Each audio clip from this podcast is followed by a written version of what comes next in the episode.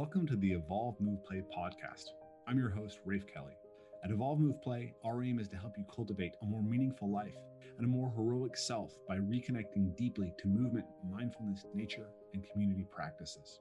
This podcast was created to bring the best and brightest minds in all of these subjects together to better understand how we can create an empowering and sustainable ecology of practices for personal growth. If you're interested in being part of this ongoing conversation, the best way you can support us and get involved is by joining our Podcast Plus membership. By joining, you will get backstage access to our live podcast airing once a month, as well as a private question and answer session with me and our guests after the show. On top of that, you'll get access to our thriving online community where you can continue these deeper discussions with people all over the world who are just as passionate and curious about these topics as you. More details about the membership, as well as the link to get signed up, are in the description below. And whether you can join, be sure to like, share, subscribe, and hit that bell icon so that you can be notified every Monday when our episodes drop. Thanks so much for your support, and we hope you enjoy the show. Cool. Well, welcome once again to the Evolve Move Play podcast. Tom, it's good to see you. Good to see you too. I went back and listened to our, our first interview. It was the fourth interview in the history of the Evolve and Play podcast. You've spoken to a lot of people since me, so you must be a, a lot smarter now. I, am not sure I've spoken to that many people since then. Perhaps not in a in a in a in this in this format. But we'll see. So I, wanted to start with a very strange question, I suppose, but why do we dance? Why do human beings dance? Why do human beings dance? It's, uh, it's we go right into it. This yeah, is uh, no uh, no small talk. No, no, no. no. Uh, well, I, I think I think um, human dance because um, because they can, um, in because it makes them happy uh, more than anything else. Uh, I think that, that, of course, you know, like that, that, that, would be the simple answer. And I think also that everybody that can dance and that um, everybody can be happy from dancing. Uh, but of course, the answer goes, I think, also it has more, um, more uh, complex um, integrations of, of human development, things that connects to art, to expression, to communication, um, and even to to um, to recording history. Um, so I think that dance has a lot of functions that are very uh, that have a lot of meaning.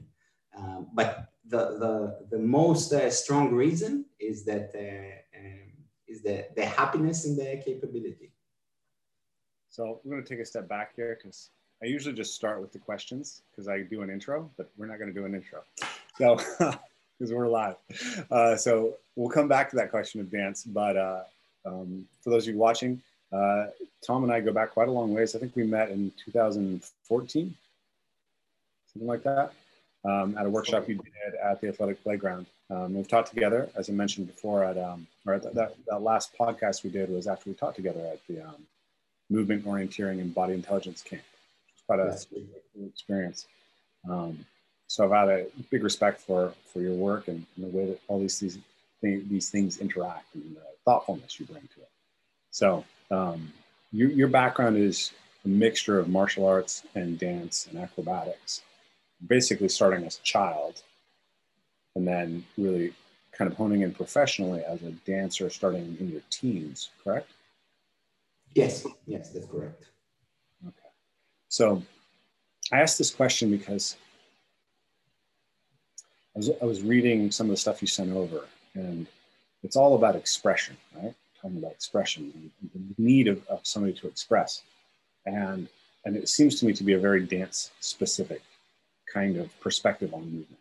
Like I don't I don't think about expression as a primary purpose of movement, right? I, I tend to think about function, and I think when we get into this place of expression,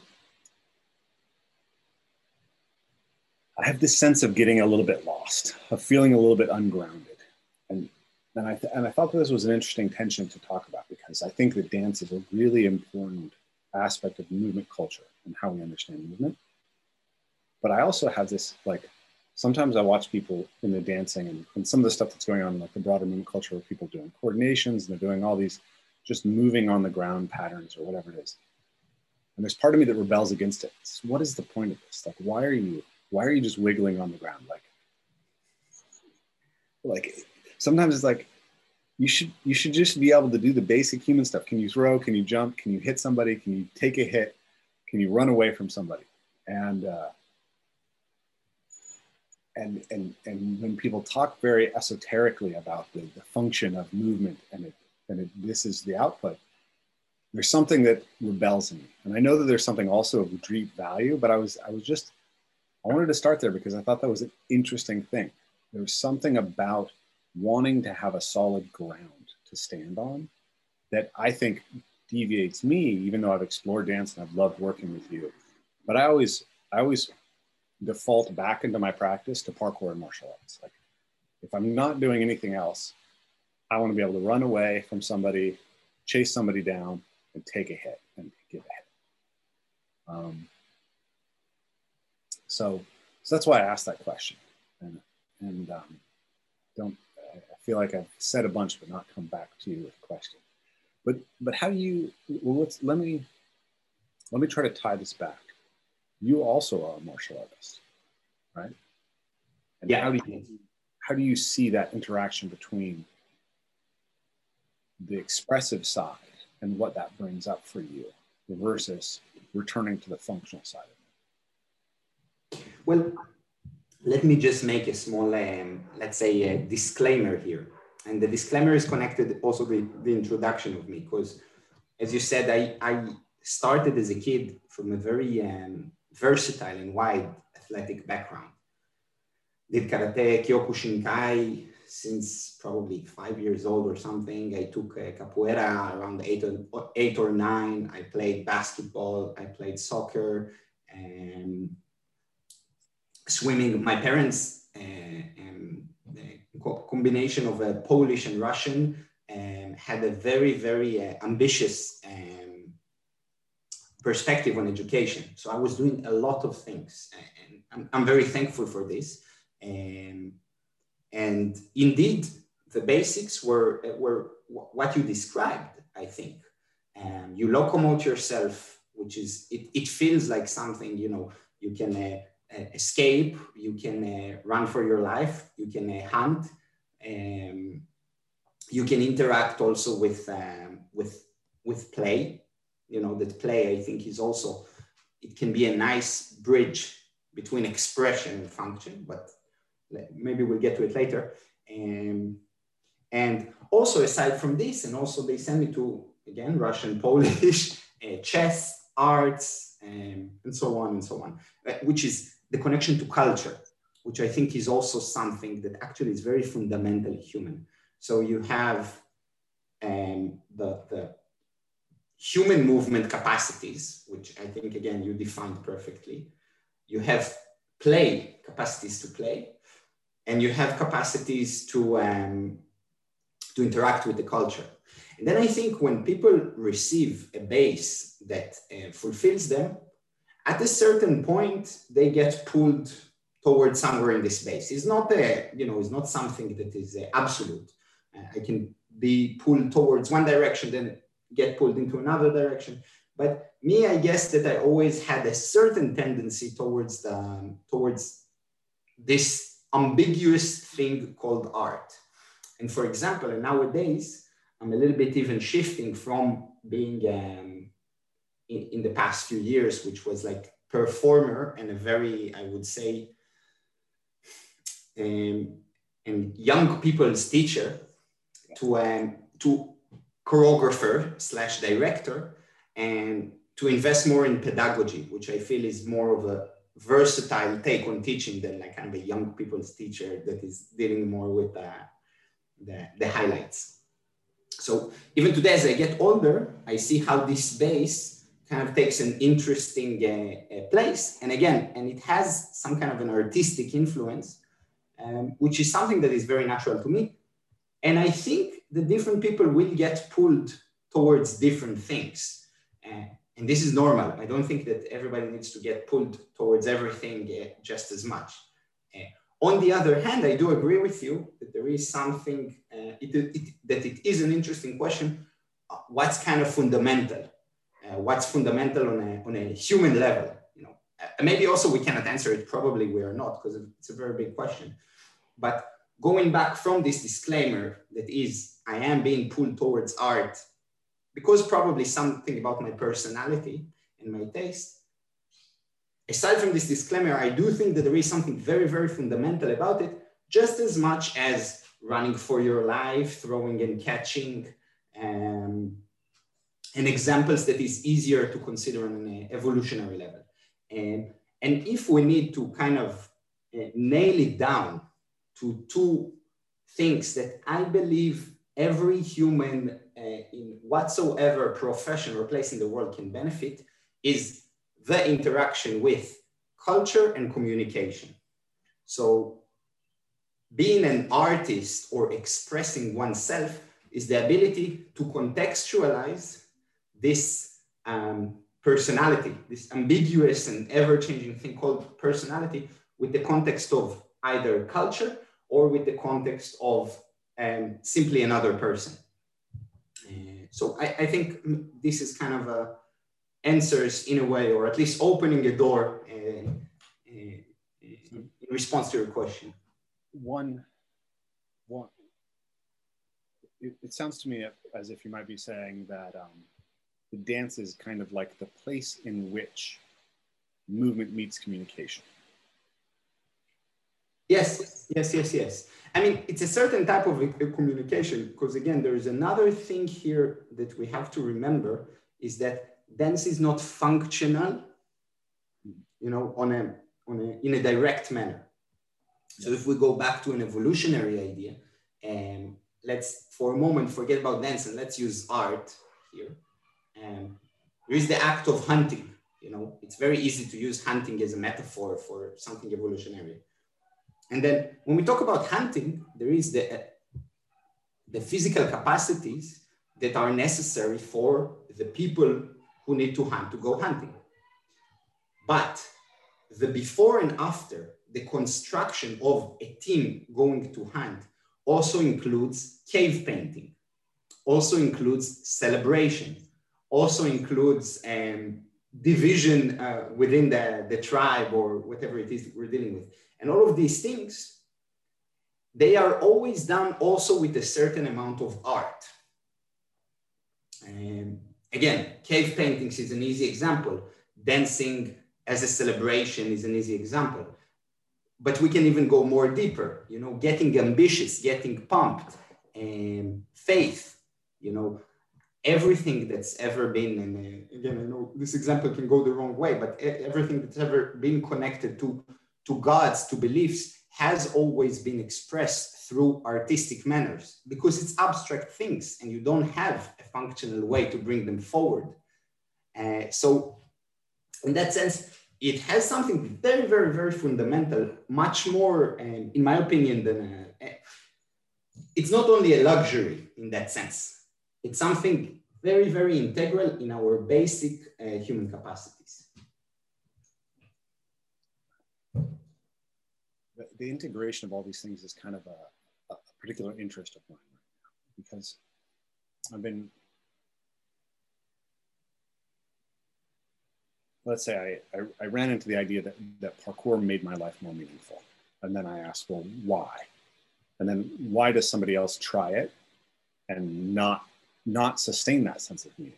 Or how, how, I, how might I approach my practice such that I will get that sustained sense of meaning over time. And so you start iterating that out, and you know, then I interact with the ideas of John Vervaeke and Jordan Peterson and get get all this stuff, and and I come to this idea that that fundamentally you're, you're you're cultivating virtue. You're trying to become a person you admire, such that you can be more deeply connected to the things that are meaningful in life, which is all the aspects of the self, the aspects of the self in relationship to the external environment and to other agents, right? That's really so all the meaning in the world is, is, is contained in those relationships in some sense, right? Yep. And, uh, and so, so then there's this point at which the work is almost more philosophical than it is physical. And there was a point at which I was like, wait, that's that, that's like, am I beyond my scope of practice as a teacher? Right? I know mm-hmm. I, I know that I can make someone do a Kong vault really well. Right? That's that's that's that's simple and it's very it's very measurable. Right? There's a comfort in things that are grounded in, you know, that have a um, an empiricism to them. And then playing in these other realms becomes uh, becomes something that, that can feel very ungrounded. And uh, but as I as I started to think about and ask this question, I came back to this realization that that actually all of these things used to cohabitate, right? That that your that movement culture was never just about movement in the past. That that you that if you go to a um, you know a pre-modern society in most of the world, you'll find that wrestling and dancing are things that happen at religious festivals, and that you dance a specific character from your mythology. And it's all wrapped into the story, the, the narratives that you engage in your, your, your cosmology. Um, and, you know, um, my friend Scott Park Phillips has been talking about the idea that, that like Tai Chi and Bagua and Xing Yi, like you can't understand them by thinking of them simply as as physical martial arts, right? If you look for the the the, the origins of the techniques solely from a like a, a pra- practical application standpoint, you're you're not going to understand it because actually the techniques arise from this interaction of Taoist religious practice with theater, dance, and the martial arts. So, to go back to your example of the dancing as part of this, the ceremony before a hunt or after a hunt, this is a conversation I've had with Simon Thacker as well. Um, other predators don't exactly do that. Like wolves play, beforehand, but they don't necessarily sort of dance a deer dance before they go hunt deer. Right? Or a tiger, for instance, doesn't really play at all necessarily before. But human beings engage in these sort of gesture games that precede hunting and succeed hunting and have this ceremonial aspect. And John Vervaeke's talked about the idea that, that that was a kind of psychotechnology that actually better allowed us to to kind of enter the mind frame of the animal that we're trying to hunt and that improved our hunting success. So I'm curious for your, uh, if you run into some of these ideas and how, how those interact with the way that you think about dance in your practice. It's very interesting what you say. Again, I, can kind of extract a couple of things out of it. Uh, first of all, I really like the, the example that you gave that you say you, you've been doing parkour for, for such a long time. one of the things that you basically discovered is that for you, parkour um, has and, and, and gives you meaning. And this meaning is, is, a, is a driving force. Um, and at the end of the day, meaning means that the effectiveness of this activity you call parkour on other relationships in your life your relationship with people your relationship with the space your relationship with the, the, the, architecture around you your relationship with your body your relationship with knowledge and so on. And not everybody find the meaning that you find in parkour. And it has subjectivity.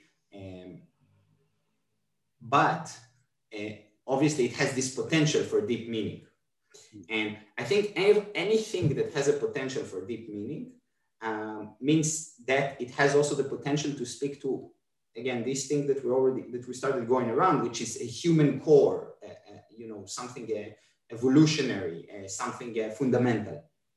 Um, so this is first of all also for me i am i am looking for meaning in the things that i do um, and i look for meaning in the way that i move um, and this search for meaning takes certain forms now, I think, and this is also part of the reason that, you know, every time that we meet each other, regardless on the, the, the scenario or, the specific time of what you're exactly interested or me, what I'm exactly interested, it doesn't matter that I call it dance and it doesn't matter that you call it parkour. We basically talk about meaning. You know?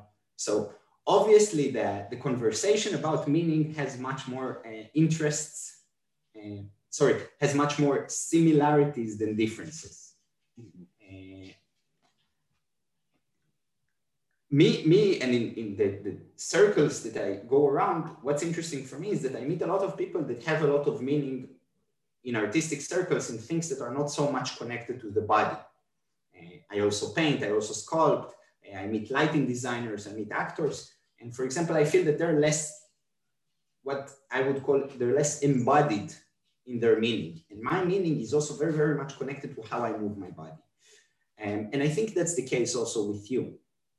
Um, and this is also already something that's very, it's a very interesting question mark. Why some people, their search for meaning is more embodied than other people's search for meaning.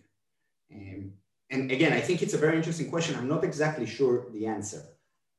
What I, I do know that the argument that you bring forward, which is evolutionary, probably say that at a certain point in the human development, all meanings were connected to the body. Yeah. And even to go a step further, and here I reference um, an author that I appreciate, uh, Morris Berman, um, that uh, um, the, his trilogy, uh, Wandering God, um, Coming to Our Senses, and I don't remember the third one. I think is a wonderful, uh, it's a wonderful reference to this explanation of what is embodied. But there maybe there was a point in human history where meaning stopped being embodied and started being a different thing. And it might be that there things started to go a little bit uh, funky, a little bit, uh, you know, where things started to go wrong. I'm not, I wouldn't put, uh, you know, too much weight on this theory, but I, I think it's something interesting to consider. Um, so this first of all about, uh, about the idea of meaning. Uh, and again, I recommend people to involve their body uh, in, in their meaning because I think, I think that it's something very fulfilling and I think that it's something that makes life in general less confusing. You know, yeah. you do meaningful things as much as you believe in meaningful things. Yeah, let's. I'd love, I'd love to stay on that topic for a second. There's a few things that came out of what you just said that were interesting to me, but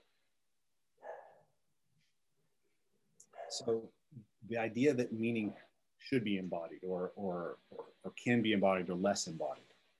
There's a couple interesting things for me there. One is that I worry in in presenting this idea that that if we if we make the claim that it, it needs to be embodied, then we we kind of create a hierarchy for how different people approach it that maybe doesn't respect the uh, the variety that people have. Like some people probably need to are going to find the most meaning in practices that are maybe somewhat less embodied less less less body focused. And some others are just have a really strong inherent body orientation. Um, but at the same time I, i've increasingly come to the belief that it is actually in the body that we have to center this search for meaning. And that something has been really lost within specifically i think the western tradition around this. Um, I, I, had a conversation recently with a, a Christian pastor who had listened to my conversations with, uh, with John Vervaeke and Paul VanderKlay, Jonathan Pageau. And he was asking, how do we bring embodiment and movement into Protestant Christianity? Which is quite an interesting question to try to, to work with. But he, one of the key ideas that we are that we were discussing is that traditionally most religions are danced, as you mentioned. And there there is this physical element to the, the worship process. But somehow that has been extracted from the Christian tradition, and really especially the Protestant tradition. And that that that is also like the Reformation precedes the scientific worldview and the Enlightenment. And it's like you have Descartes and Luther, these are happening around the same time in Europe. You have this, this sense that that the mind is is separable from the body right? And the mind operates in this world where there's actually meaning and spirituality, and the body is really just part of this clockwork, meaningless existence. Like uh, John Vervaeke talks about the idea that that that the the rise of the scientific worldview, in some sense, um, it it takes us out of a sense of being at home in the world, because our sense of having agency and things having meaning is sort of uh, it, it can't be justified within science, within the axioms of science. Um, and so I thought that this was uh, something very interesting there in this. How do we, we, I think that, oh, and one other idea that I wanted to, to, to throw at you while we're playing with these ideas is dance may precede language. Um, Joseph Henrich in his book, Joseph Henrich in his book, uh, the secret of our success, he talks about how how culture works and how it can scale itself up. And he says that it's very likely that that uh, gesture is where language starts, and that the, the kind of vocalizations and the, the refinement of vocalizations happens a little bit later in the process. And it scales up from that. And it kind of shows how that works out in a sort of game theory way over time but it, it connects to this idea that that part of what made humans unique was our ability to model the natural world around us and engage in animal mimicry. Right? When you watch someone tracking, they're imagining the mind of an animal, and they will physically take on the behavioral characteristics of the animal. And that is connected to their, their sense of worshiping that animal spirit and their sense of being able to dance and, and express, to express the nature of the animal that they are in communication with in relationship. So there's something very, very deep for me about this idea of seeking meaning within movement and how how all of these things interact. And yet there's also these places where, where I feel like something has gotten lost. It's like we're we're all in these little tents and we don't see the connection and we don't find the, the fundamental that holds it together. So I'm curious to, I don't, I don't know how to frame that as a question, but I, I imagine that's something you say. It's, look, first of all, just to stay, to stay just one more moment on this, like, because you, you also the, the intellectual realm that you open here with the references. So one very, another very um, interesting reference for me um, is the work of Dr. Robert Sapolsky.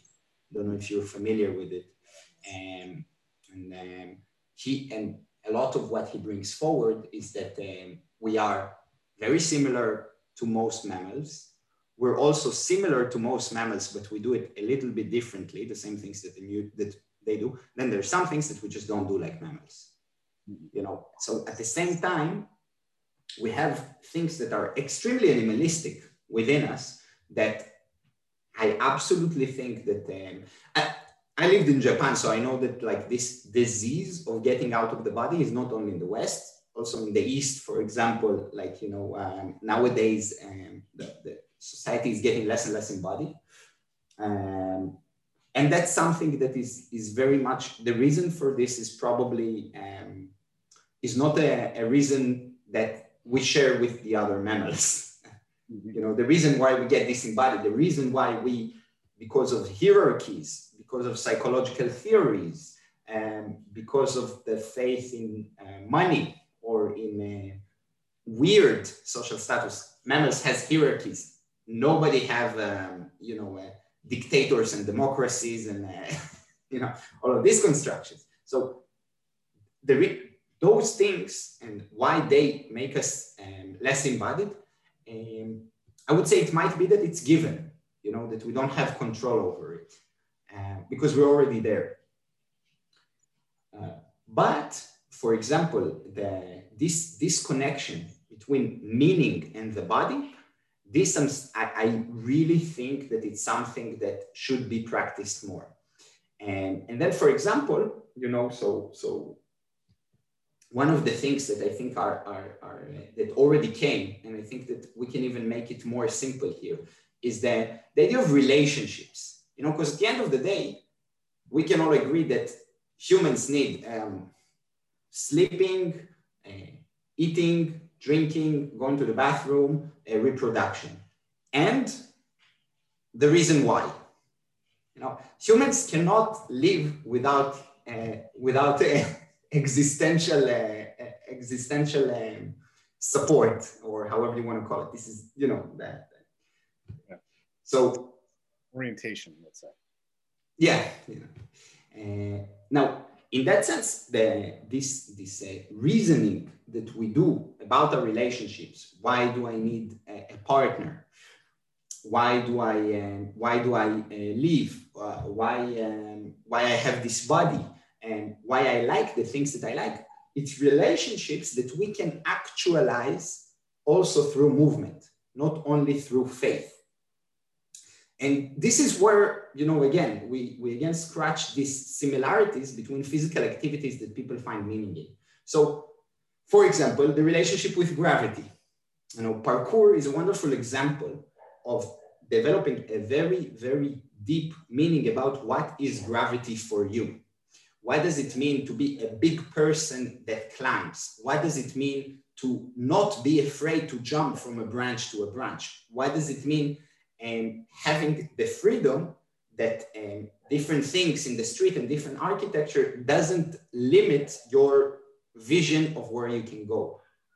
And, you know, the same exact reason why pro- was probably the reason why people um, uh, went into the crazy pursuit of inventing uh, airplanes.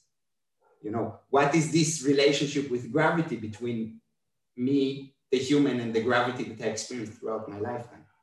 Um, and again, same if you think about martial arts. For me, martial arts is communication practice.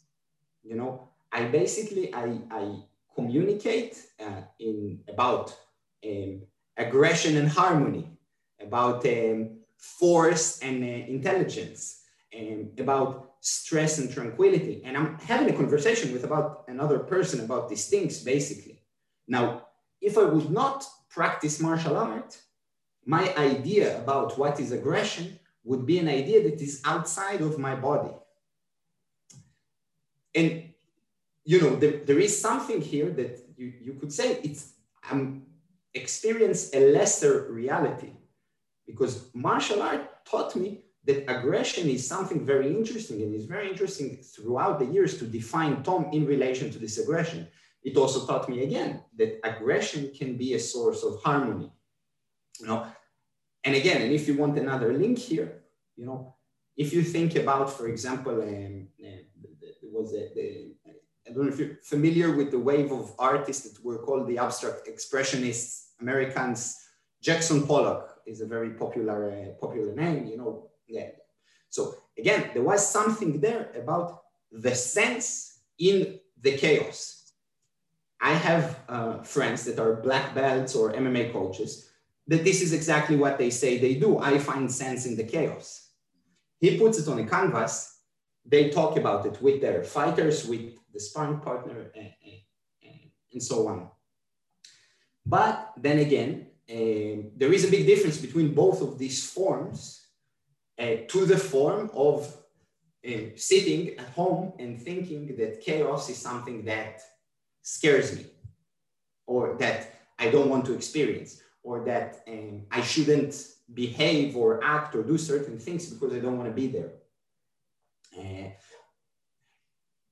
and that's exactly the difference for me, you know, and that's that's expression. And this is, you know, again, if you think about it, there is a very, very common attraction to this. I mean, again, the same, the same probably, I don't know, but the same curiosity you had about jumping when you started parkour, some of it is still there today. You know much more, but you're still curious about the possibility of your relationship with the gravity and relationship with the ground, relationship with the gravity, communication, and everything that we cannot explain, you know, in in simple manner, we need to invent forms in order to to search for them. And again, and these forms can be more or less embodied. Uh, if, if, if we go back to, to, to the similarities. I believe that the embodiment makes things simple. and you practice every day aggression and harmony, you experience something. You might be that until your last day in martial arts or in parkour, you will say, I came here, uh, I don't know, 50, 60, 70 years ago to understand something about gravity and I still know nothing. But you have so much experience with this thing throughout your lifetime that you did get something out of it. You know, you experienced gravity on a physical level with your body. Uh, so I don't know. It's a very it's a very slippery topic, but I think that this already clarifies at least uh, what I think is a bit more this uh, thing that we're searching for. Now, why animals or other animals don't need it as much as us? Um, so again, you know, I'm I'm very uh, the, the, work of Robert Sapolsky, and you know, there's other uh, the Naked Ape, uh, and there's many very interesting works that ask this question. And basically, what for me, from my reading and my studies and talking to people, nobody really understands why. You know, why humans need this, needs meaning, needs understanding, needs expression, which is the three things that basically are talking about the same thing in different phases of the process. And then of course you could say as a joke, like, you know, maybe animals need it, but they just don't tell us. But probably that that's not the case. Probably we need it. And the answer I have, I, I still don't know, and I didn't find uh, anybody that really uh, managed to uh, explain it to me, if it's even possible. I mean, I have a sense that the fundamental thing about a human being, you know, from the, the, the Henrich perspective, is that we're cultural, right? That we that we um, we have this capacity to fill niches through acquiring culture, right? And this this this behavioral flexibility that we have, um, and this ability to sort of be programmed um, by a culture, right, as opposed to sort of coming pre pre, you know, this is this is how I behave. This is what is meaningful to me. That uh, I think that gives us a potential to be unmoored from our foundations that is much higher. Right? We can rebuild our foundations in a way that another animal can't. Um, mm. But those foundations are much more fragile. That's interesting. That's an interesting way to look at it. Um, you, you can rebuild it, but it's it's more fragile because you because you rebuild it. Yeah. you know, it's, uh, it's an interesting idea. You have to constantly sort of um, spin your web, right, of your culture and, and keep and keep it updated because it's always being uh, it's always being subject to to entropic forces. So I think I think there's something interesting there. You know, that's why I get really into the, the Peterson stuff it's this idea that we are um, we have to have a central orientation, and that central orientation is in some sense a kind of cultural schema that we operate through, and that we have these layers of, of, of conceptual thinking that we engage in, and that what what we can understand is always less. What's contained within that is always much less than the potential of what's outside of it. And so the, the, the thing is always going to have to be updated. And so we're always we're always facing that that need to update in order to um, in order to maintain the, the thing that we live within. So I don't know if that's an answer to your to the question you proposed. It feels like it's starting to be, but I feel less than perfectly clear there. Um, maybe it's just the moment that I'm at right now. Um, yeah, I mean, the, I think I think that the, the the two things that come to my mind as a response to what you say is first of all that of course that we're we're, we're always, of course, bound to the limitations of language. And part of the fragility that you speak about is that when we re, uh, you know, when we rebuild our uh, foundations, we, we, we feel that it must be in coherence with our ability to say, to say our meaning, to say what we're based on. And probably saying is never, um, is never a sufficient method to define reality. Here comes the body. Um, for me, for example, one of the things that has been influential in the way I think and the way I act with these things was my exposure to Zen. And both before and after I lived in Japan. And then there is something about Zen that is like, you know, the, the on a very simple level is that like it is what it is.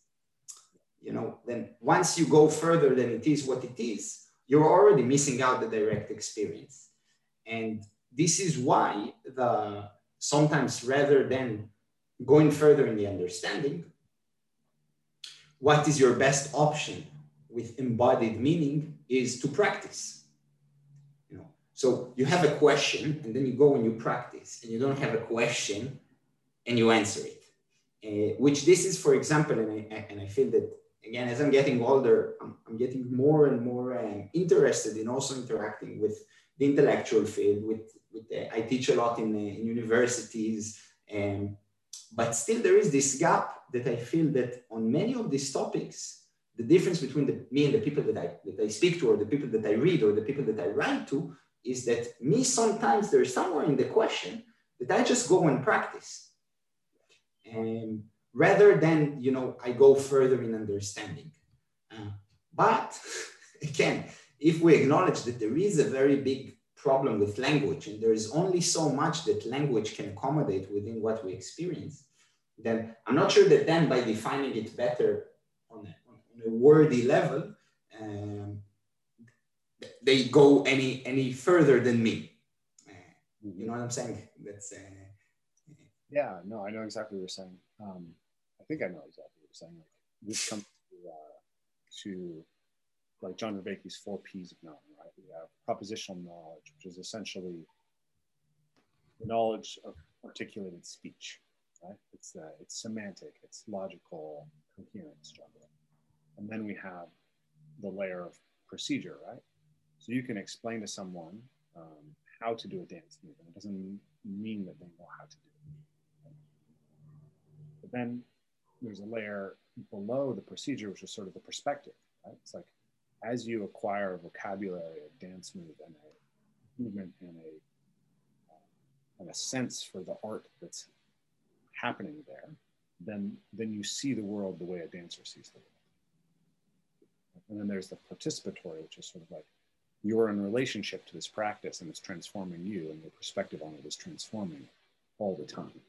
And so the only way to know the experience of being a dancer um, is to is to do it, right? The only you know by being, right? Um, and so we have these these layers, and I find it interesting. I through through this podcast and through my work now, I'm like more and more communicating with people who are who are you know maybe a professor of ecological psychology or cognitive science, and and I, I don't feel well read often in, in contrast with these people, right? It's like they're, they're talking about Heidegger and Plato and Hegel and Wittgenstein and, you know, Dreyfus and Newell or whomever it is. And they're, and, and they've clearly read all these things. And I'm like, I know the people you're speaking about. Um, and I have a, a, a gestalt understanding of kind of what it's about, but I don't, I haven't read these things deep. Um, but somehow it seems like often I feel like I'm able to contribute insight in that conversation because the the relatively shallow knowledge that I might have in these fields is interacting with a very different embodied sense of the world that comes through the practices that I've engaged in. And that is generative of insight in a way that is different than what happens when you just acquire knowledge from a sort of scientific, well read perspective. And that's it's precisely the point of what we're talking about, which is that actually that acquiring of propositional knowledge doesn't make you wise or virtuous. It only it only gives you the potential for paths to understanding. And they, they can't be, um, the transmutation can't take place without the practice. The practice is the. Um, I was just talking to my friend Dave Wardman, who likes to use uh, alchemical metaphors, but it's the alembic, right? Mm-hmm. It doesn't catalyze until there's practice. Well, I, I think that, that um, for example, the, there, is, there is here the, the it, it's nice because we're basically uh, asking something about the combination of content and form. And, and humans are paradoxical.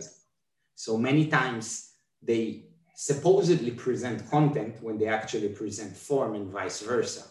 And, and usually as a human also you move between, you know, kind of uh, um, sinning in going against the content that you proposed um, or, you know, uh, mixing between content and form. And I know it sounds abstract, but for example, you know, I read Heidegger and I read Hegel, and I know that both of them were also Nazis to a certain level. Well, Heidegger, yes, Hegel a bit less, but you know, it's like people who were so uh, important to the Enlightenment, then you know, they were part of this thing that we, as a society, consider was like you know anti-humane or whatever. You know, these things they they're not you know, and this is totally fine. Um, but I think that there is, you know, the, the, going back to the idea of the meaning, what's important, uh, and here is the importance of expression, because expression is kind of what form do I choose to my content? You know, and knowing that not all forms were made equal to every person and to every content. And I like to I like to think about it in, for example, in dance terms, that people in dance talk a lot about styles you know there's like in hip hop every every three um, three new steps with uh, slightly offbeat is a new style okay? And also now like i see also in parkour that they try to go down this this style and that style you know? And what style if if if, if we try to find it style is a manner of trying to express uh, content you know? Or you can go even deeper style is a manner of trying to express essence. Then at certain point, usually when it's being spoken too much, it's like this broken telephone game. The only thing that you have the style without the essence that they try to express. And again, the given artistic example, it, I, I, said breakdance. You know, breakdance was a was was a broken dance. It had a you know a political significance. By no means the universal form of breakdance in here in, uh, in Spain, Catalonia, or in Israel when I grew up, it had the same political meaning for when it was formed in the 60s, in the 70s, uh, uh, you know, in the States, and so on. So these things, you know, they are in a certain transition. Uh, now, again, for me, I think that, um, that there is a certain importance, especially considering the human condition, and the human uh, uh, poverty in the sense of um, enjoying uh, searching for meaning, not having meaning, but enjoying searching for meaning, to remember that these styles and these forms should connect to a certain essence. And I think that even the intellectual game by no means is no different than these things, you know. Uh, so here we also have a problem that um, the access to styles, the access to forms nowadays is much bigger um, than the access to essence and uh, content. Uh, probably because it's so easy to experience. It's so easy to buy a book of Heidegger today. It's so easy for me to know what's the new style in a neighborhood of New York. Even you know, there's a, tons of, uh, of miles between us. It's so easy to say to know what he said, what she said brings us to a certain level that it's much easier to get just the result and not what stands behind it. Um, I think that here, you know, there is something that is very, is very, uh, uh, is very interesting. It's like that it's not only about the, the what, is also about the why. And, and the same why, again, it's also the why of people writing fancy philosophical books about why to live, you know. But if it's a fancy philosophical book, in order to be part of a market, to be part of a, to be part of a style, again, the style is easy to understand. Just for the sake of the style, without the actual essence that should be expressed through this book, then we're having something a little bit empty here. Uh, so in that sense, I think that um, yeah you know it's um you said that like you know you, you feel sometimes you know more read more well read or less well read when you talk to people it's the same thing about like you know about movement i meet people that i feel that they're like very you know movement culture people know about a lot of but how many of them look for embodied meaning? I don't know. Sometimes more, sometimes less. I'm also not making such a pessimistic, I'm not intending on making a pessimistic view of the world. Um, but this connection, I think, and this is kind of like, you know, it summarized a couple of the, the, the things that we spoke about together. This connection between the content and the form, this is the expression. And this is something that I think it's important because expression allows you to find your own personal meaning. I'm using this style, I'm using this form, I'm writing this book to express this essence, this curiosity, this relationship that I want to, to know deeper. Um, I'd love to hear you define essence, content, and form. What, what do those words mean to you? I just did, no? Oh, I, I didn't. no, I don't think so. Uh, I mean, there, there's implication for what they mean, but I'd like to hear it more clear because you know, like I said, I just had a conversation with my friend David Wardman, and uh, and you know, essence. This is this is at the heart of what he's trying to do. Essentially, like help people break, say, help people break from. Uh, he talked of this idea of mind shapes that we're sort of stuck in, in these these sort of mechanical mind shapes, and the idea is that when once we can recognize how those play out and we can break them, then the essence can flow through. Well, what is the essence, right? And, and I almost hear something reflects with you, which is like, we go to dance in order to express the essence, but dance is codified in forms. And so we can end up, we can end up expressing the form and the form can be empty of content. Right? So, so I can, I can I can dance a, a paso doble, right? A paso doble is very sexual and very assertive and very, very aggressive. And I can I can have all of the movement that looks like that, and I can feel none of it inside of me. Right? I can have no nothing that I'm actually expressing or intending to express. But I, I think what, what you said now is, is very, it's, you know, it has a certain precision in it the, the problem is even that usually it's more complex. Essence is a complex thing. It's like, you know, what is my essence? Is the accumulation of experiences of Tom trying to define himself throughout his life until he will die, and to trying to define the world until he will die. So, which is very different than yours, which is very different than anyone else. So, everybody has their essence. And then to express it through predetermined forms is a very difficult thing to do. This is, of course, why we probably need to practice a lot. Um, but you know, at the same way, if you want to, uh, you know, again, just to to hit it from another uh, another angle.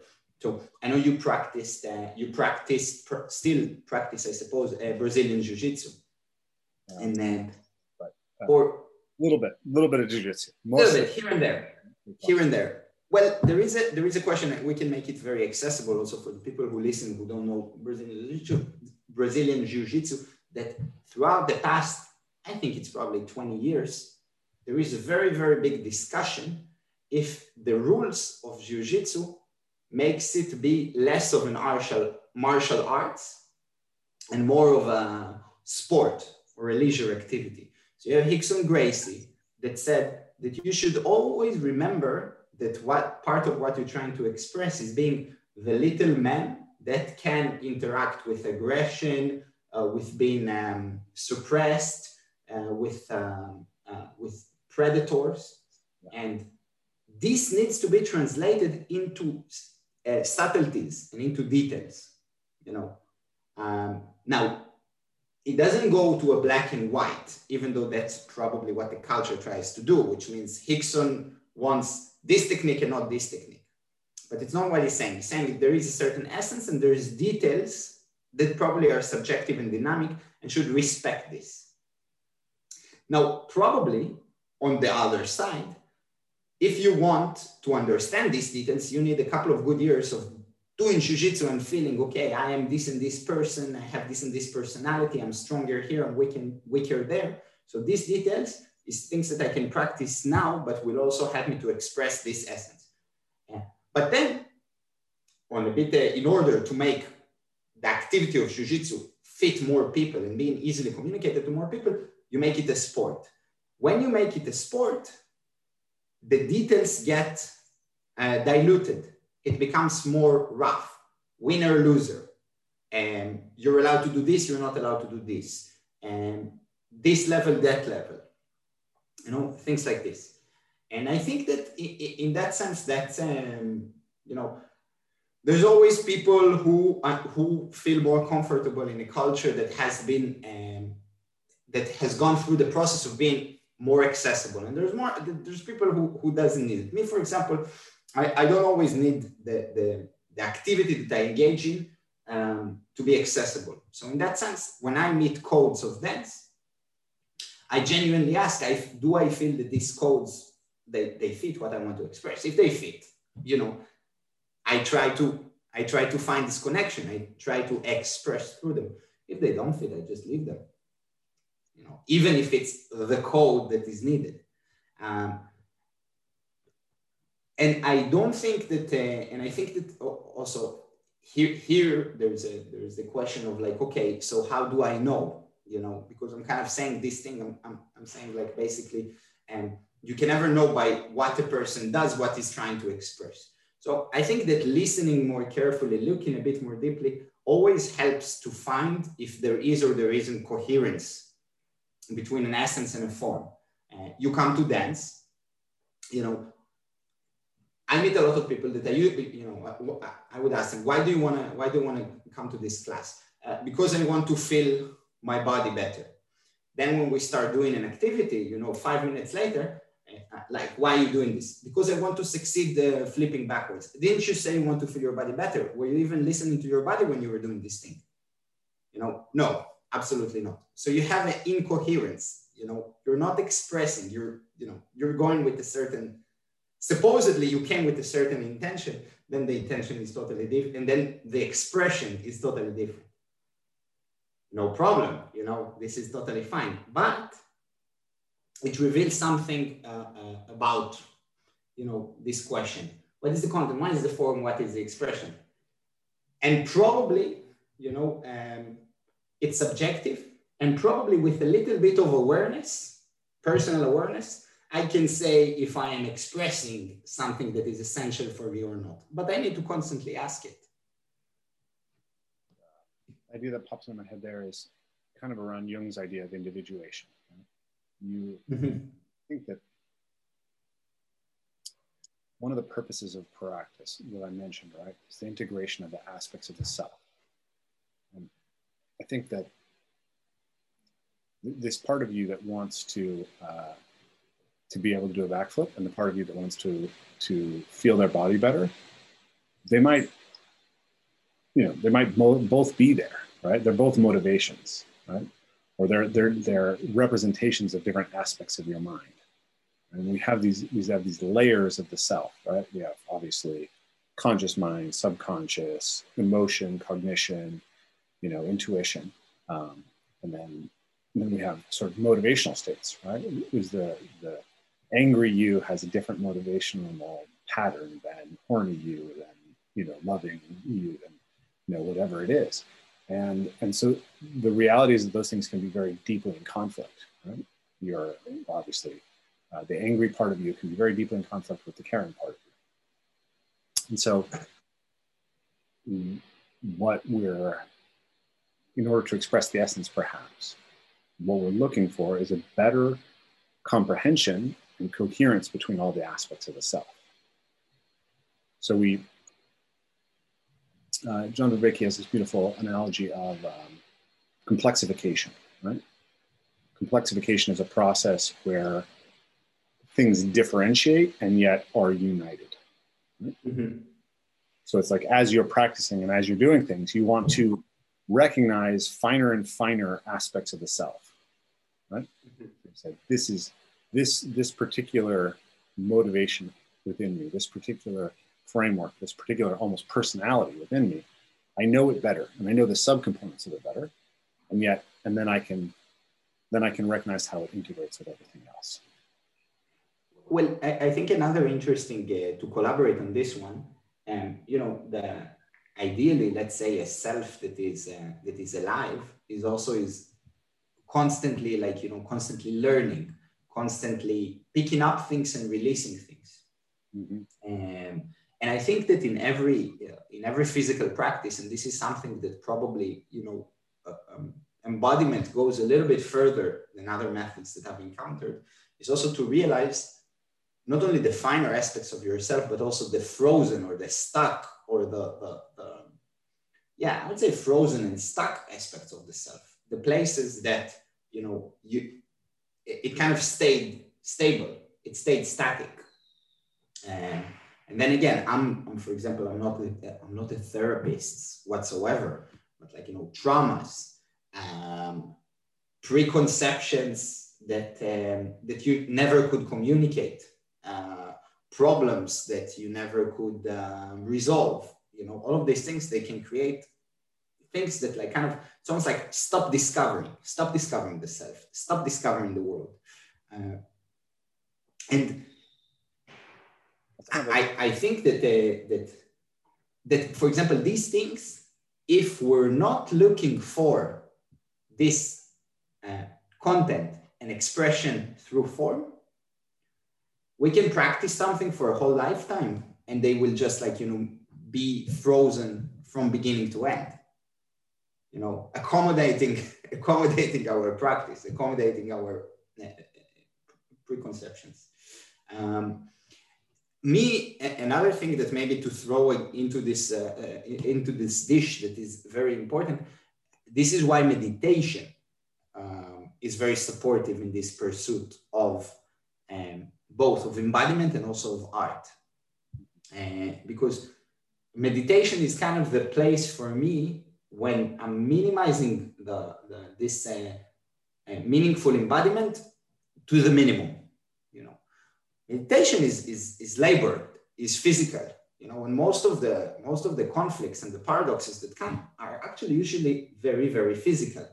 You know, um, even though today you can sit on a pillow with an air conditioning and listen to Sam Harris guiding you in his soft voice through uh, still probably what will, let's say, mess you up or, or, or, or limit you in what you intended to do is that your, you know, you will get nervous in your body. You will, you will, something get numb.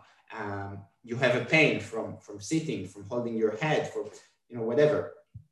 Uh, and usually also, if you repeat the experience of meditation in your practice, you realize that there is also a repetition of the thing that limits you. Then you start to, to ask yourself, okay, I have here something that's stuck. I have here something that limits me. What does it express? Not only what I want to express, because, okay, you know, again, in the dance, when I dance, I go for what I want to express. When I meditate, I confront what I express subconsciously and doesn't let me meditate. You, you know what I'm saying? You, you follow this? Uh, so here there's also a, a, a, very interesting question about the refinement uh, uh, of the self, because there is a certain faith that the meditation and, you know, staying in the meditation or you know, again, and, and, I'm not getting into the technique, the method there, because there's there's plenty. Also, meditation is a very big word, but will allow me to do exactly what you said. You know, to learn something about the world and about the about the self. Then something bothers me there. Something is in the way, and usually it's not a coincidence. And this process is metaphorical to also the constructive process of practicing a physical activity of practicing embodied meaning.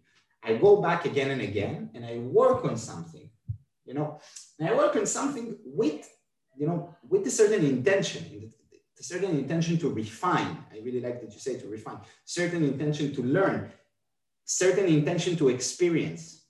But usually there's things in the way. And I need a lot of awareness in order to um, realize when something comes and limits me, eh, what it is and what to do with it. Um, and again, I don't want to, to, to repeat it too much. And this is very much connected, in my opinion, to this question what's my essence and what's the form that I choose in order to express this essence?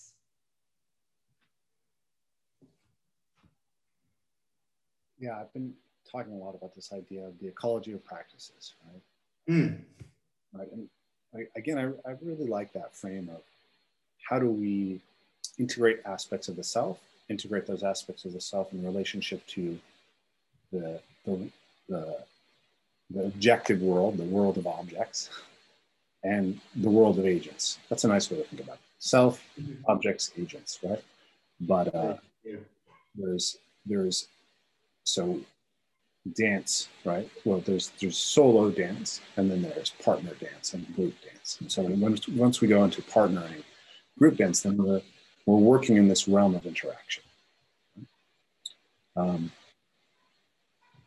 meditation for me um, is is one of those key things that we do to be able to better map the self. Mm-hmm. Be able to say, what are these different aspects of it? Like, I think I feel like um, it's very it's very easy to be blind to yourself within mm-hmm. the modern world. I mean, perhaps this is always true, but but I have a sense that a world that has more quiet in it has more more directly confronts you with your um, with yourself, right? But the world in which your phone is always available, the internet is always available, you can always watch TikTok. It's like you could you could you can occupy yourself with stimulation um, every moment of the day that you're not asleep. Yeah. And then you can you could never ask the question, why this thing? Right? Why am I why am I consuming this content? Why am I getting angry about the people uh, who I disagree with politically all day, every day? Why am I and and that that question? But uh, this is what you said here is like I think it's it's it's gold because like you know let, let me a little bit like now now uh, um, place it in in the world of art and then so we spoke about Jackson Pollock you know usually you bring up the name Jackson Pollock as an artistic reference nowadays people will start talking about is it or is it not worth the millions of millions that it has been sold to but it doesn't matter this is not the point you know, this is the distraction. It's like seeing a movement that inspires you and asking why it has 20,000 views or 20 views. You know, the market is, you know, it's again, as an Israeli, I allow myself once an interview to say it. The market is the bullshit. You know, it's this is the distraction. It's the distraction from the self. But thinking about Jackson Pollock and the people around him and the fact that you had after World War II men in America expressing their feelings. You know, the, and the feelings were complicated back then. This was a very, very problematic time because all of the feelings were basically feelings of being lost, of being clueless. Then you have it bam, in front of you on a canvas so everybody can see. You know, there was something very, very important in this act. And and it's very, very important that it will not get diluted in the market and, you know, and the, the, the, the, the appreciation and the, you know, everything around it that is, is it's, it's not part of this, like, you know, it's part of the form. It's not part of the content and the expression. Um, and then, for example, you know, in the same way, I think that there is something important about dance that is very similar to martial arts. And this is that dance and martial arts fundamentally they uh, expressing the embodiment of rebellion in the status quo. Martial art is not the art of the athlete beating down a kid. You know, on the contrary, martial art is the weaker man or the weaker woman overcoming um, with knowledge, with intelligence, which thinks that anybody can acquire with time and focus, and overcoming the, the, the, the, normal status quo, which is, you know, a bigger, scary person will um, dominate you physically. Same about dance.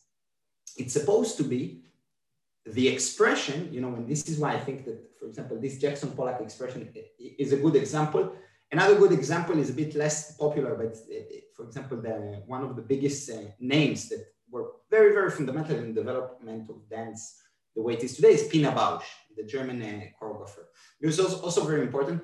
Also, very close in the meaning to this, you know, a German, uh, a German woman post World War II pushing this very European upper middle class form and bringing it and more humane content, more humane forms, using the form to deconstruct itself, actually.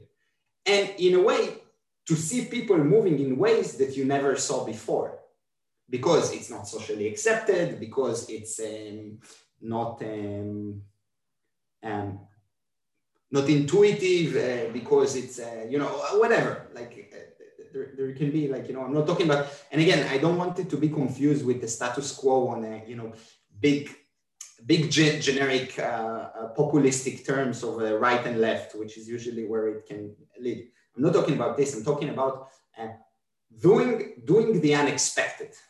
You know, living through certain values, the, the the life that you could live that you couldn't live if you wouldn't have practiced.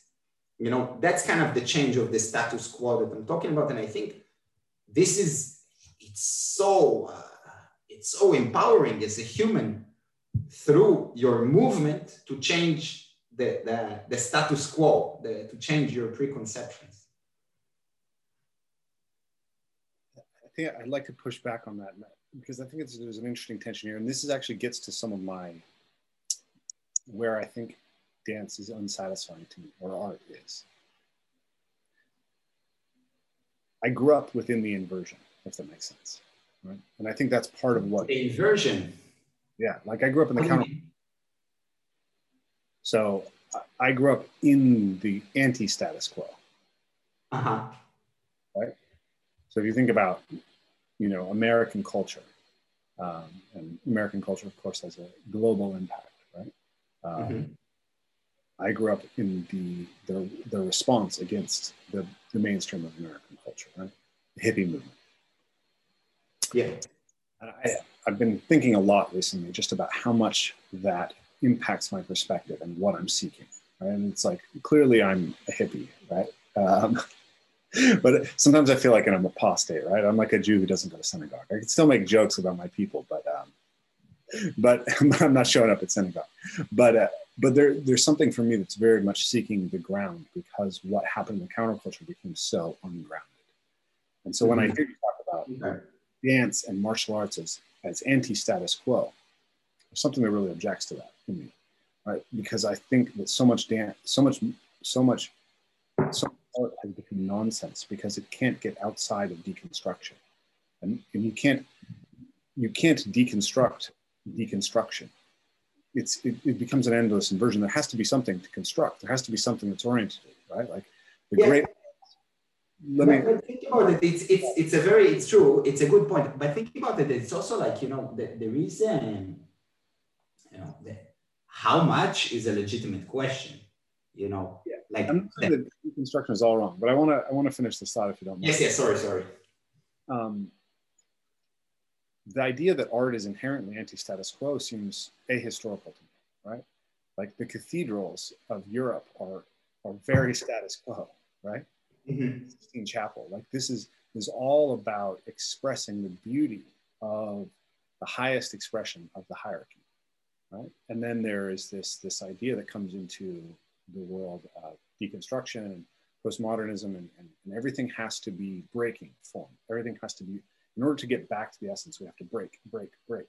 And to me, there's something's missing there. And even within the martial arts, like it's a myth that it's always about the, uh, the little guy beating the uh, big guy because the reality is always that the big guy who's skilled beats the small guy who's skilled. And and that's not where it started right? It, the, the point of, of jiu-jitsu is not to teach small guys to beat big guys. The point of jiu-jitsu is to teach soldiers to be able to defend themselves when they lost their weapon. Like that's the origin of jiu-jitsu. Jiu-jitsu is is craft right? Like jiu-jitsu is skill it's jutsu. it's a bit closer to skill than to craft okay, the so, word yeah it's a set of skills that are relevant to a specific professional class Mm-hmm. And that professional class would be selected as much as possible for being the bigger, scarier guy. So let's just just one one interesting thing here because it's it's true. And the tension that you bring, I have to say, is not, I don't think it's the tension between me and you, it's the tension of times. Because you put something in the wrong moment and in the wrong amount, it's it, it can become like, you know, totally silly you know, and and that and a nice story that nobody, people don't tend to know that like the origin of martial arts is very much connected to the um, after the Sekigahara War, which basically summarized they lost their status. They were not needed anymore. Samurai culture before, uh, again, not getting to the whole. Uh, Nobunaga wanted to unite Japan. He lost, and basically um, the, the kind of feudal Japan stopped being feudal and they started to actually work with a, a system that was a bit more, uh, let's say, a little bit more diplomatic. And, and basically, the, the, samurai, they were not needed because before then, if you had power, which means if you have money, the money would translate in you having bodyguards. Okay, you have a dispute. The person with more money, which means more bodyguards, you know, they, they go and they kill and rape the people in the other castle because there's more of them you take the castle and it's all, you know, it's all good. This is how, this is how we do business.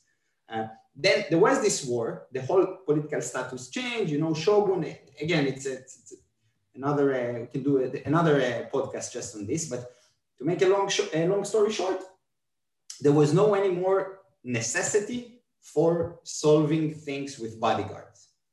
You know, samurais before that were thugs. There was not, no, not much beauty you know, they had fancy weapons, and when you had more, they would win. You know, you had military strategies and stuff like this. Then all of a sudden, you have a full population. Because imagine it was it was a status. It's almost like having all the upper middle class in a country now being out of job. There's time going around, and they have nothing to do. So they started to bring in philosophy and beauty and culture into what they know. And all of a sudden, you start to get um, characters like uh, Musashi um, and like, you know, and uh, literature and, uh, and all the doors, you know, like the, as a way of life, you know, things. Before this, it was, was a bunch of thugs, you know, there was not the way of life of the sword.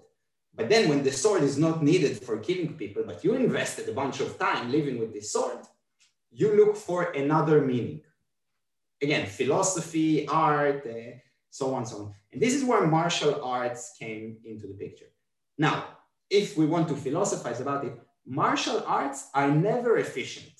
When you bring art into the picture, there is an art. The art is the non-efficient part. And it's also the fun part.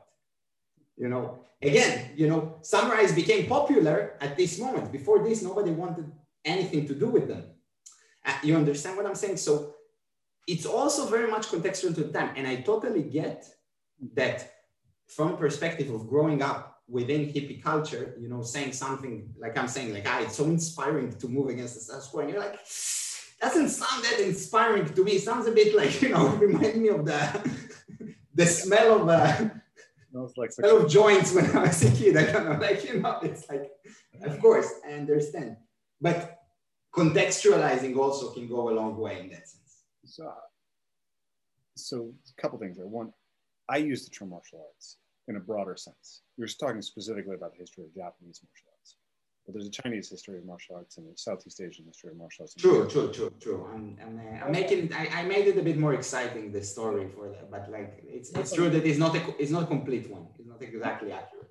I'm curious how much the the do was not part of the the the, the, the samurai thing. Like obviously there's a thug element, But we know that chivalry was a real philosophical tradition, a real um, ideology within Europe, uh, European soldiers, right? And that that is it is very like they're trying to be Christians. They're trying to, you know, engage in courtly love. Like there's all these aspects to it, and at the same time, you know, you know Richard the Lionheart, who's maybe you know the flower of chivalry, he enslaves Christian peasants in Sicily on his way to fight Saladin in the Mediterranean. It's like, yeah, you know. this whole chivalry again. Is like you know it's a bit of a stretch i would say like yeah. it's not it wasn't invented afterwards right? It's not like once once european soldiers weren't needed on the battlefield they invented chivalry. Chivalry was invented at the time. Did did did did christian soldiers live up to it? Mostly no. Um, but the very ideology itself is quite interesting because the idea of the righteous knight is not something that necessarily existed in, say, Mongol culture or Celtic culture or Scythian culture. There's a point at which the thugs are just thugs and they know that they're thugs. And there's a point at which the thugs think that they're philosopher kings, but they're still mostly thugs. but maybe you have to be a thug who thinks he's your philosopher king before you get to the philosopher king, right? Like it's an interesting. I like we could go deep. I mean, it's not black and white. It's not black and white. This is for sure. Um, but I think it's it, it's again it's it's also depends what what is your what what are your daily necessities. If you need to kill people, I don't know how many hours, or to fight people, how many hours, you don't have time, you know, too much to make make anything out of it. Well, that's that's Except for this. Most soldiers didn't have to kill people very often, right? So so when you're when you're when you're a samurai or a knight, or or, or one of these professional classes soldiers. Part of the this this I don't expect. It depends when and where. This is what what and again this is you know this is the tension here because we're talking about when and where. Yeah, but when you read the historical accounts, you realize that that actual hand-to-hand combat was a small part of these people's lives. It didn't happen with super high frequency for most most people in these professional classes. My understanding of it, which also leads to why they might need a philosophy, right? It's like what are they going to fill their time with? You spend hours and hours and hours a day crafting this art to be able to kill somebody, which you don't get to test very well, um, and and then you don't you don't do it. Um, so there, there, there's something interesting there as well, I think. But um, well, look at the same at the same point. Another, if if if we're already like you know getting dirty in this, think about it that a lot of the things that became the fundamentals, and, and, and can I use this example before I will make it a bit more specific. Uh, they make they became fundamental in the Western canons of philosophy, were back in the day a bunch of rebels, a bunch of renegades. You know, Plato, Jesus. I mean, yeah. like you know, the, the, there was there an attempt to change to change a certain status quo. Then, of course, going back to what I say, you get the form, you keep it for too long, it's totally changed the essence or the content that it was expressing 100, 200,000 years ago. You know, so also, yeah. So, um, I, I just love this. I think that, that, that Peterson describes this better than anybody else because I think it really, really hones it. But the, the reality is that you exist you you exist within a, a social structure and the social structure has a encodes the meaning right? You you have some sense of meaning because of this. We've all agreed to some degree on these set of things and it and it orients you towards how you relate and achieve all the things that you need to achieve. And it always has two problems. One is that things invade it from outside or things are revealed that it doesn't understand. So that's anomaly right? And and then also it becomes stagnant and tyrannical over time. So then the, the, the hero, the, the heroic individual's task is always to be willing to confront anomalies, right? And then be willing to confront the tyranny of society. So we're, all, we're always needing to update the society as it is, but we always also have to go down and figure out what aspects of the society are essential to allowing us to solve the next set of problems. And so, yes, a lot of great art or a lot of great philosophy is is let's say progressive, but a lot of it's conservative too. Like how much amazing music is is devoted to Christ, right? And Christ was a revolutionary when he was when he was in you know when he was fighting the Sadducees and the Pharisees, but he's the, the definition of the status quo in medieval Europe, right? And the cathedrals and the songs that are that are written to him, like those are those are songs to the the, the, top of the hierarchy of the status quo. Um, but but I think this is important because if we're if we're bringing back again art into the picture, art represents the time. You know, again, the the the story of the the for me the story of, for example, the and again the status quo it might be a problematic term because I would say that like you know it can it, it's it's pointing too much to the um, to the social. And I'm a little bit more talking about again about the self in relation you know. It's more like to change the status quo of what's myself in relation to the world. You know my position changes my uh, relationship to the world changes through this thing that that i do and, and practice um, and then i think that for example in our times and this is why for example martial arts are popular and why um, you know why there's more new forms of dance uh, uh, by the minute uh, because we are losing um, a battle for meaning before we're losing a battle for our lives. And this is this is very and it's a very common you know like many of the people that you mentioned they think that they say it they write it and it's like you don't need to you don't need to have any degree in anything to to to feel that the the um, to make sense is much more of a difficult thing nowadays than to stay alive. Staying alive is quite, you know, it's quite easy to be honest. But you know, uh, let's not also. I'm, I'm very thankful for making it so far, and I hope for many more years. But you know, obviously, it's not like it was before. And again, no need to to think about it deeply to see the, uh, this difference. So all of these things that um, that we express are in response to this. Now, there are also a bit more subtle differences, as you said, like, you know, um, for example, when you grow up in a counterculture and you see the problems of constant deconstruction and constant um, disobedience or constant, um, you know, doubt when also, you know, th- there's a lot of things that can become okay. You know, I'm, I'm, I want to practice as a human. I also want to practice what does it mean to construct what is um, you know a structure that i um, that i'm proud of that i'm happy with and not all the time like you know just look for the for the holes and the dismantling um, but but usually we fall here in uh, most most uh, most movements not movements of the body movements of people they many times they fall into redundancy in that sense in my opinion because it becomes again it becomes too non-nuanced non enough respectful to the times and the place uh, and sorry. Um, I don't quite understand the connection that you're making between uh, the, the, the, philosophical side and the movement. Can, you, can you go to a little bit more detail right there? Yeah, no, the movement now, I didn't mean movement, I, I meant movement organizations you know, cultural organization. This is what I call movement. This was the, so it's like, you know, the, you know, you, you said like, you know, uh, um, US hippies in that sense, you know, there was some wonderful things there, but, you know, it also, it became extremely redundant at a certain point. Yeah. You know, so it depends on who you interact with. The nuanced version, the nuanced version on almost anything that humans can uh, express is interesting. You know, then the non-nuanced version,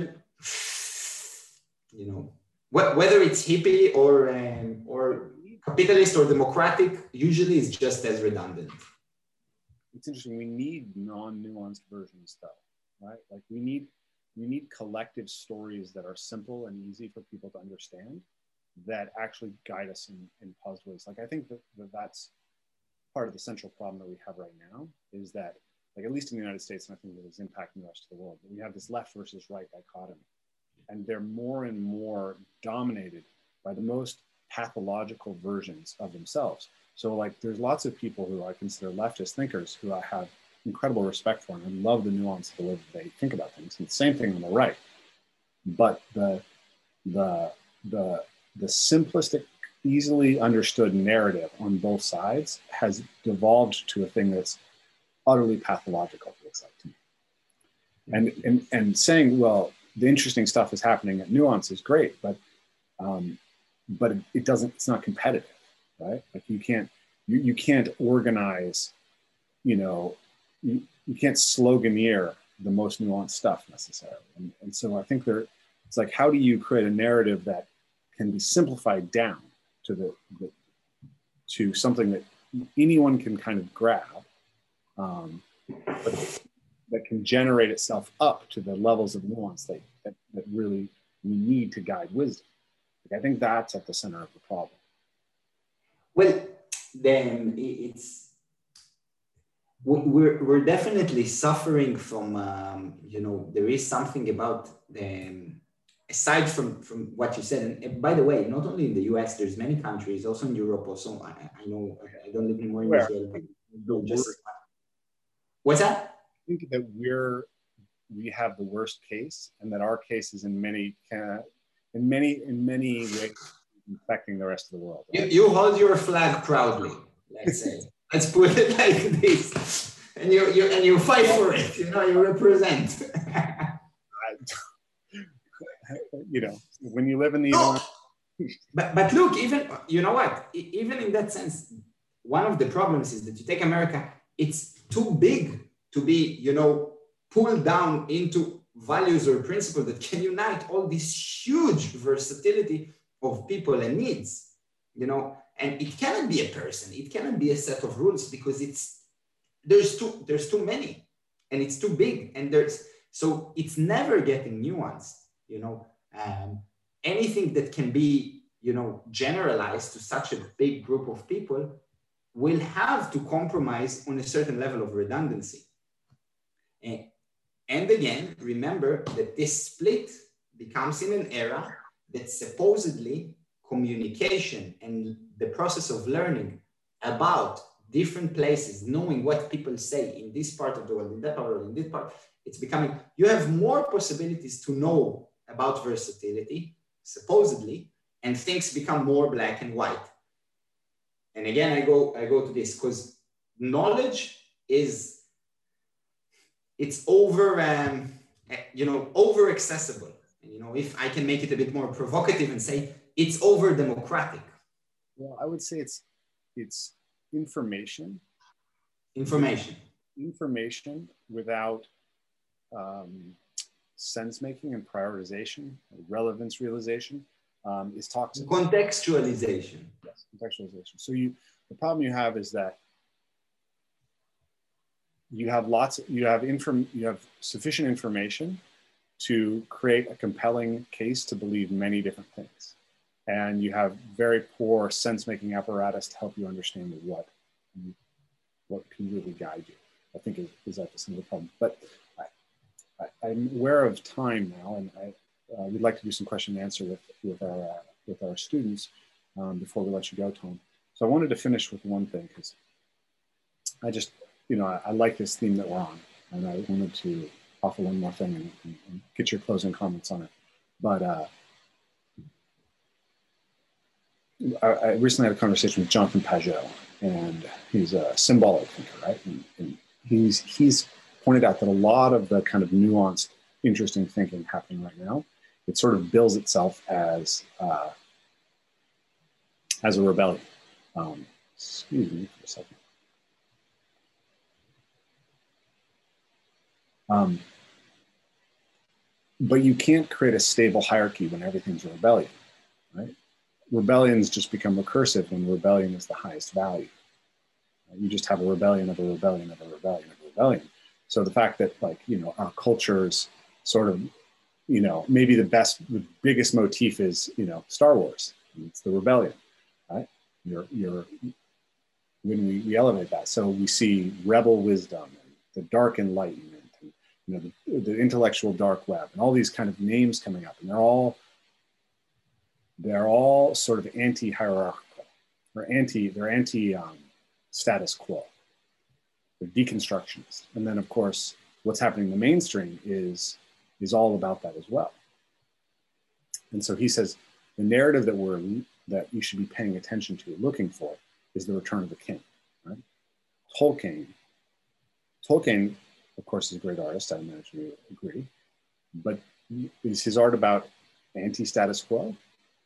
Or is it about the return of the rightful well-organized you know mandate of heaven it, we're in star wars right we didn't uh, we stay in star wars so my, what's my take on star wars I, I don't like star wars that much uh, talking about Star Wars versus Tolkien in a sense. Like, what do, what do these things symbolize in our culture? Because yeah. when you're talking about the role of martial arts and, and dance, you're talking yeah. about the status quo. And so I'm pushing back on that and saying, well, here, here's two pieces of art. Star Wars, which is which is anti-status quo, and and Tolkien, which is about the resumption of the proper status quo in some sense, right? Yeah. You understand where I, where I'm going with this? Yeah, yeah, yeah. I understand. I mean, I think it's I think it's a very nice it's a very nice. Uh, both of these references are very nice, and I think that there is something that, um, for example, that also uh, in Tolkien, in to- Tolkien, Tolkien. Um, sorry, my, my accent uh, failed me now. And it's a uh, it, it's very it's very comes across in the Lord of the Rings, and that's the um, that's uh, collaboration and roles. You know, there's something really beautiful about how they're structured this team you know, throughout um, that this team sometimes it needs to individuate. Sometimes they need to form a, to form a very strong hierarchy. Sometimes, um, and then for me, for example, um, and, you know, me Star Wars is like it's not my uh, it's not my cup of tea, even though I watched everything, of course. But there is something interesting. I will, instead of answering hit you with another reference, in the, the difference between Japanese animation to Western animation. So Japanese animation, Dragon Ball Z, Western animation, a Conan, you know. So usually, or Batman, superheroes. Usually in the superheroes world, the hero is the one that fights for his or her values. And despite they need to leave their, their girlfriend or to uh, you know or to change costume or but they stay um, faithful to their original call to help the people of gotham to uh, you know and so on and so on. And then in uh, in japanese and you know dragon ball z for example or the films of hayao miyazaki and the hero is the one who changes you know, so in uh, uh, Spirited Away by Hayao Miyazaki, the little girl, she started innocent, um, innocent and, and, and almost um, and afraid, and she finishes something different, you know, and she's ready to continue changing. Same with Dragon Ball. Goku is not, he's constantly changing, he's constantly messing up, but he's learning and he's little by little experiencing more aspects of life through this. And I'm saying that the team of Lord of the Rings is a little bit more following this logic. It's a team that as much as, you know, I, I agree that they also kind of, they, they, they bring back the peace in a way. Um, but also the, what attracted me when I was, uh, when I was reading the books and, and then later the movies is that um, it's very interesting their, their ability to react to the different adventures in different ways. Um, so it's kind of another another possible uh, narrative to this uh, symbol symbols. Yeah, I'm not sure that I agree about about West versus East on that because I think that the fundamental heroic arc is always about the transformation of the character, right? Like you, know, you think about Joseph Campbell's you know monomyth. The idea is that the character starts somewhere.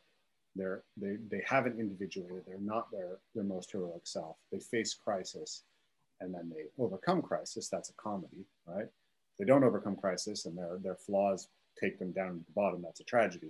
You, you see that all the way going back to Greece. So yeah, yeah.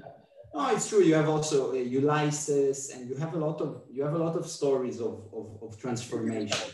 Bad character development stories in the West recently, where they where heroes are introduced as heroic. But if you look at Luke in the uh, in the original Star Wars trilogy and you compare him to Rey in the new Star Wars trilogy, Rey is essentially a perfect character who has all who has everything and she just figures out. She's like i'm a badass and i understand everything.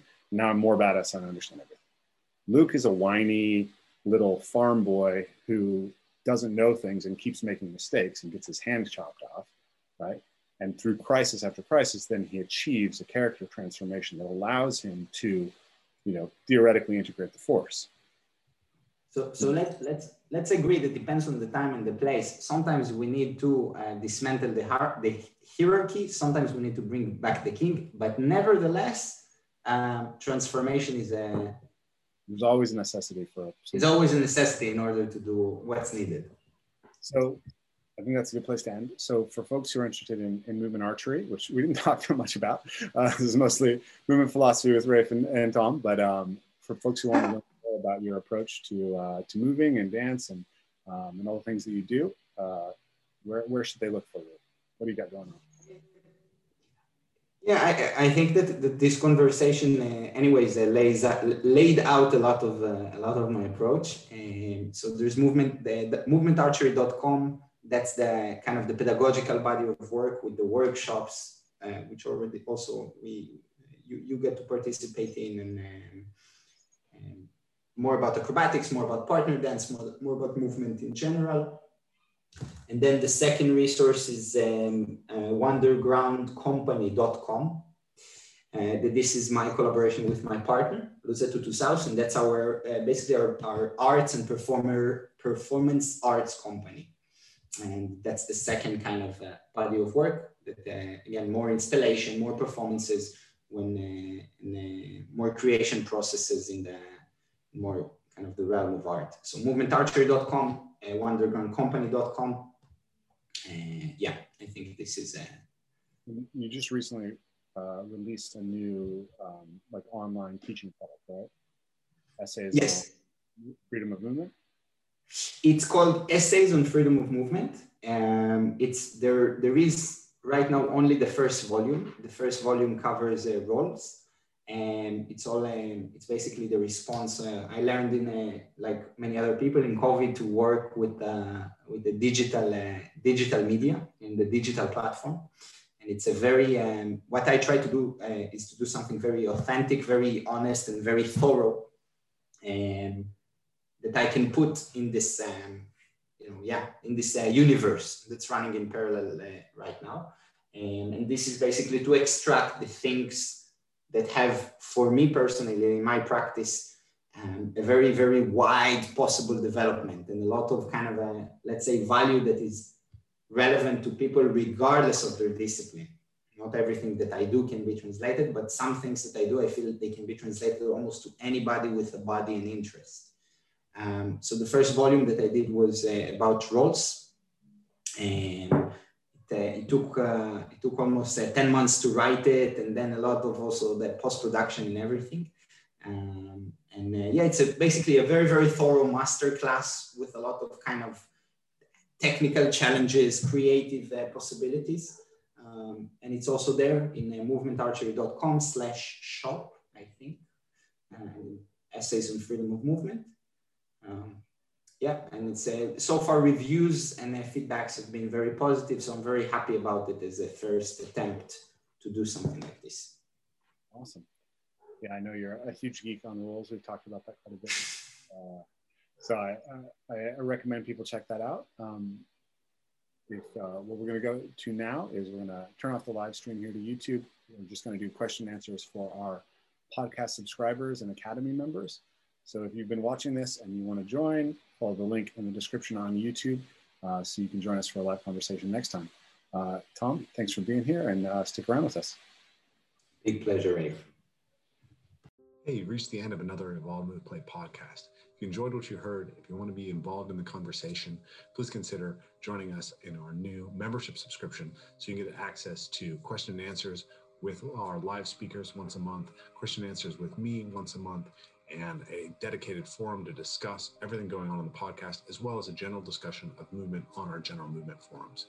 If you're interested in that, make sure to check out the link below, get signed up, and join a part of our membership community. If you can't join our membership community right now, it's still always helpful if you can like, share, and subscribe, and even hit that bell and get notifications for upcoming Evolve Move Play podcasts. But adios for now, and we'll see you next time. Thanks, guys.